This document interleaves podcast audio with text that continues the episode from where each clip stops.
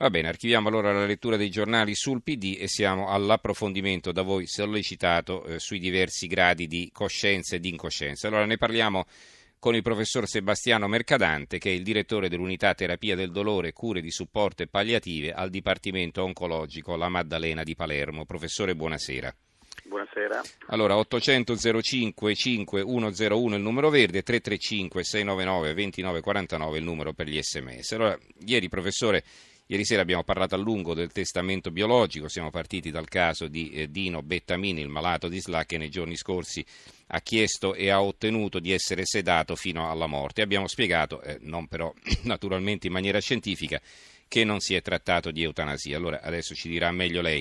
Poi però siamo finiti a parlare di coma, di morte cerebrale, di risvegli e insomma la mancanza di un esperto di rianimazione l'abbiamo sentita tutti. Allora Intanto partiamo dalla sedazione fino alla morte, non so se questo è il termine esatto. Eh, eh, perché non è tecnicamente equiparabile all'eutanasia? Infatti, diciamo, è stata praticata perché altrimenti sarebbe stato illegale. Allora ci spieghi.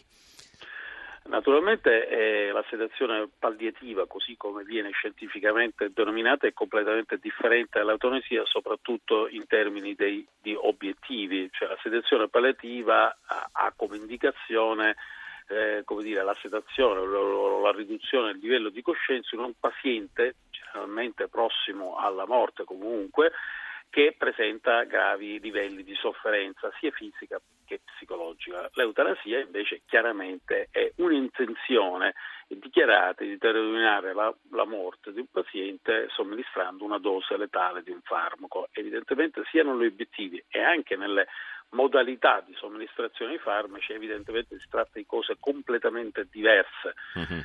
Nel primo caso la situazione palliativa, devo dire, è un trattamento ormai eh, abbastanza comune, soprattutto nel mondo delle cure palliative, soprattutto dai pazienti neoplastici, ma evidentemente anche per pazienti che comunque presentano gravi livelli di sofferenza, come nel caso appunto della SLA di cui avete parlato. Un'altra cosa naturalmente è l'eutanasia, cioè la somministrazione deliberata di farmaci con un'azione letale per mm-hmm. produrre la morte. Sono due cose sostanzialmente diverse Molto sia chiaro. dal punto di vista eh, come dire, tecnico-medico sia dal punto di vista naturalmente morale ed etico. Quindi diciamo con questa sedazione eh, la vita non è stata interrotta, è stata solo annullata la sofferenza fisica e psichica del malato, no? che in ogni caso avrebbe avuto poca, poca, vita davanti a sé. Esattamente, l'intenzione della sedazione mm. non è quella di abbreviare la vita o cioè accelerare la morte, tra virgolette, eh? Mm-hmm ma solamente di limitare i livelli di sofferenza durante le ultime fasi di una eh, malattia carica naturalmente di livelli di sofferenza enormi, che Senta, non c'è mm. nulla a che fare con la eh, eutanasia così come viene mm-hmm. eh, deliberatamente riportata e che spesso però un po' volutamente eh, viene in qualche maniera accostata alla sedazione paralativa per cui come dire l'evento che eh, determinato dalla sede operativa, come dire, per vari motivi mm-hmm. E ce l'hanno aiutata a morire, eh, non è così. Mm, come mm-hmm. eutanasia. Quindi, diciamo, Molto chiara la differenza. Senta professore, eh, nel, nel, dibattito ieri sul testamento biologico eh, abbiamo detto che con questa opportunità una persona sana o comunque cosciente diciamo, potrebbe lasciar detto come vorrebbe essere trattata se si trovasse in determinate condizioni, quando diciamo, non avrebbe in realtà la possibilità poi di esprimere il suo parere perché per esempio è in coma. Allora, vogliamo spiegare in maniera semplice che cos'è il coma, da cosa può essere causato, se e quando è reversibile o irreversibile, perché anche questa è una domanda che è uscita fuori ieri. Allora, cosa sappiamo allo stato attuale?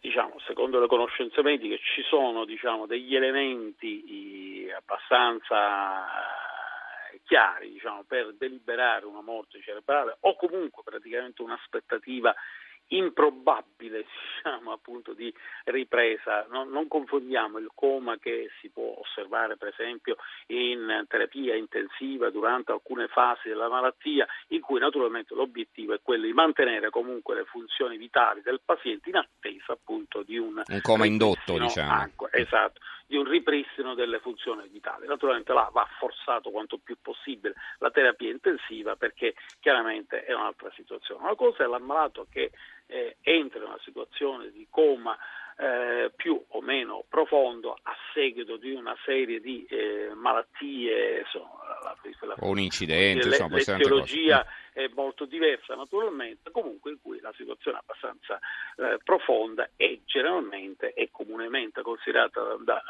dalla comunità scientifica irreversibile. Allora, naturalmente anche dal punto di vista mediatico esistono casi e sono stati riportati alla stampa, è inutile riportarsi, ricondursi diciamo, al caso di Luana Englaro e così via.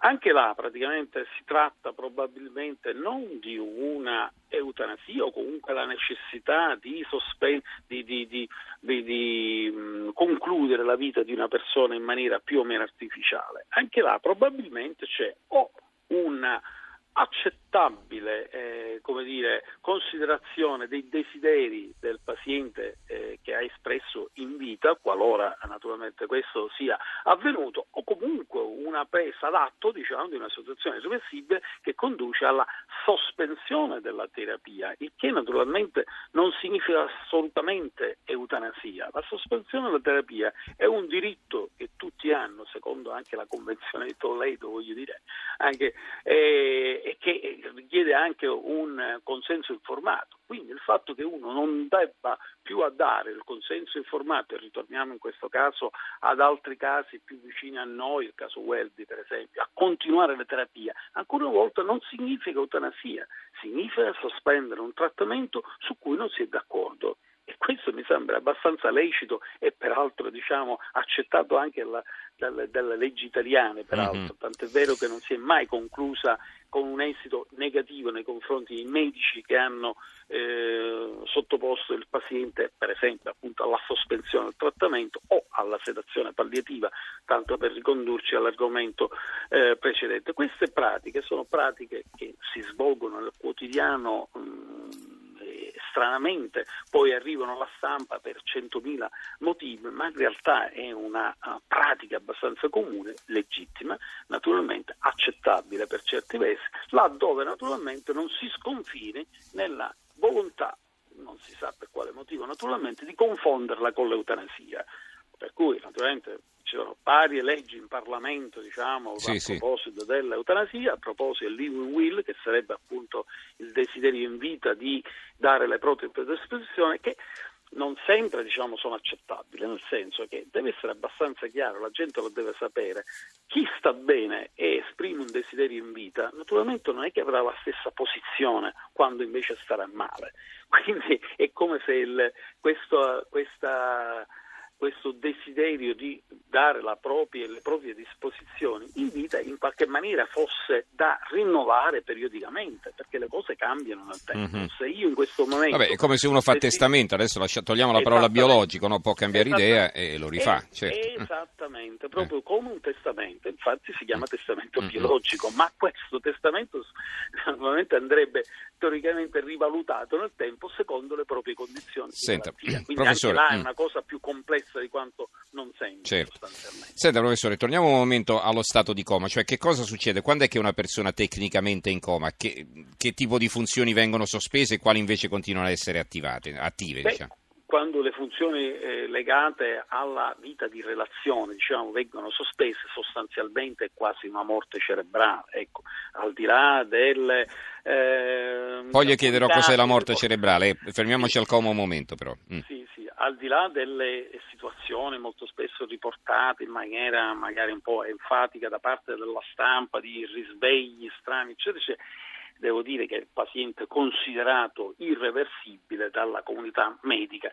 Generalmente eh, diciamo, è proprio così, per una serie di dati naturalmente di tipo clinico e naturalmente anche di dati eh, dire, strumentali che attestano diciamo, che il cervello comunque non funziona bene, tanto è vero che per arrivare all'estremo, cioè la, la, morte cerebrale, è consentito appunto l'asportazione degli organi per una donazione.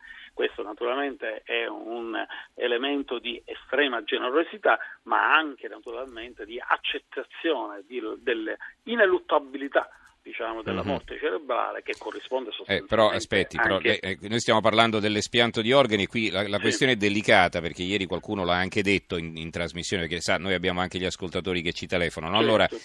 eh, cioè, noi dobbiamo ben, ben, precisare la differenza, cioè non viene mai espiantato un organo a una persona in coma, in un, un coma semplice se vogliamo usare una parola inappropriata. no, eh, evidentemente. Eh, perché eh, insomma, no, eh, eh perché beh, se no... Purtroppo diciamo c'è un pochettino il lato emotivo che porta a pensare ah ma questi medici cosa sì, fanno? gli tolgono l'organo e poi quello magari sarebbe potuto salvare eccetera praticamente lo ecco, ammazzano vorrei, per prelevargli gli organi non è così ecco. diciamo mm. appunto gli ascoltatori che quando si decide appunto di spendere un organo veramente il cervello non ha alcuna funzione diciamo quindi non, non, non c'è cioè, come si prova che, che, non, ecco. che, non, funziona Beh, ci sono dei dati diciamo come dire strumentali che dichiaro naturalmente appunto non c'è attività cerebrale. elettrica insomma non c'è attività elettrica questo dato viene ripetuto non è che viene fatto una sola volta così eh, viene ripetuto nel tempo e solamente dopo eh, eh, come dire, valutazioni di almeno tre specialisti, peraltro ripetute nel tempo,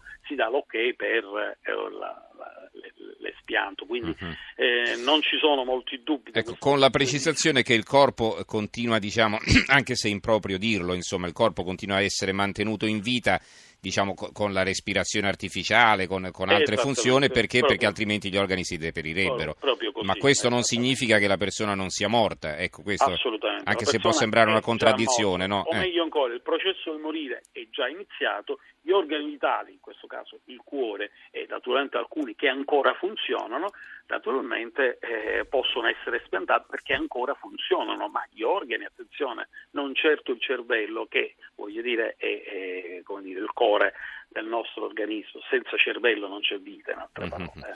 Senta professore, un'altra domanda, eh, a differenza dal sonno dal quale uno può essere risvegliato no, con uno stimolo, un rumore, un leggero scuotimento, eccetera, dal coma non si può essere risvegliati a comando, no? a meno che non Beh, sia no, indotto il coma farmacologico, coma, eccetera, o l'anestesia che fa l'iniezione lo risvegli. Eh.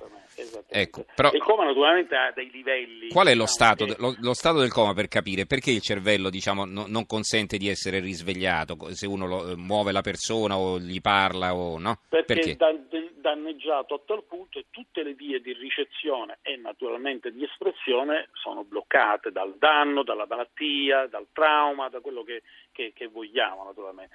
Che esistono i comi invece reversibili evidentemente, che sono quelli appunto indotti farmacologicamente, i comi reversibili appunto legati a una malattia temporanea naturalmente che non danneggia ulteriormente il cervello, purtroppo in alcuni casi esistono delle, dei comi intermedi in cui il coma rimane, diciamo purtroppo, quindi non è reversibile, ma rimane e sono quei casi dubbi di cui in generale si parla molto spesso, cioè i comi eh, cosiddetti vegetativi, io lo dico in maniera molto... Sì. Eh, Guardi, questa è la domanda, Luigi da Pescara ci chiede proprio che cos'è lo stato vegetativo permanente. Lo stato vegetativo vuol dire che si tratta di pazienti che vivono in stato vegetativo, cioè funzionano solamente alcune eh, dire, alcune funzioni appunto dell'organismo, ma non certo l'attività cerebrale, cioè il respiro rimane, mh, mm, non necessariamente eh, controllato dalla ventilazione meccanica, ci sono pazienti rimangono nel respiro spontaneo con livelli di pressione normali, però naturalmente la funzione cerebrale, ahimè, è andata via più o meno profondamente. Naturalmente alcune condizioni nel tempo possono anche migliorare, possono dare dei segnali, si tratta naturalmente di una situazione molto pesante dal punto di vista diciamo, dell'assistenza per il paziente, dal punto di vista emotivo, dal punto di vista morale ed etico, naturalmente subentrano eh, delle eh, situazioni di valutazione sulla possibilità o meno di mm-hmm. eh, revertire questa situazione. Va bene, molto interessante, grazie per i chiarimenti che ci ha fornito. Ricordo il professor Sebastiano Mercadante, direttore dell'unità terapia del dolore cure di supporto e palliative al Dipartimento Oncologico La Maddalena di Palermo. Grazie professore e buonanotte. Buonanotte, grazie.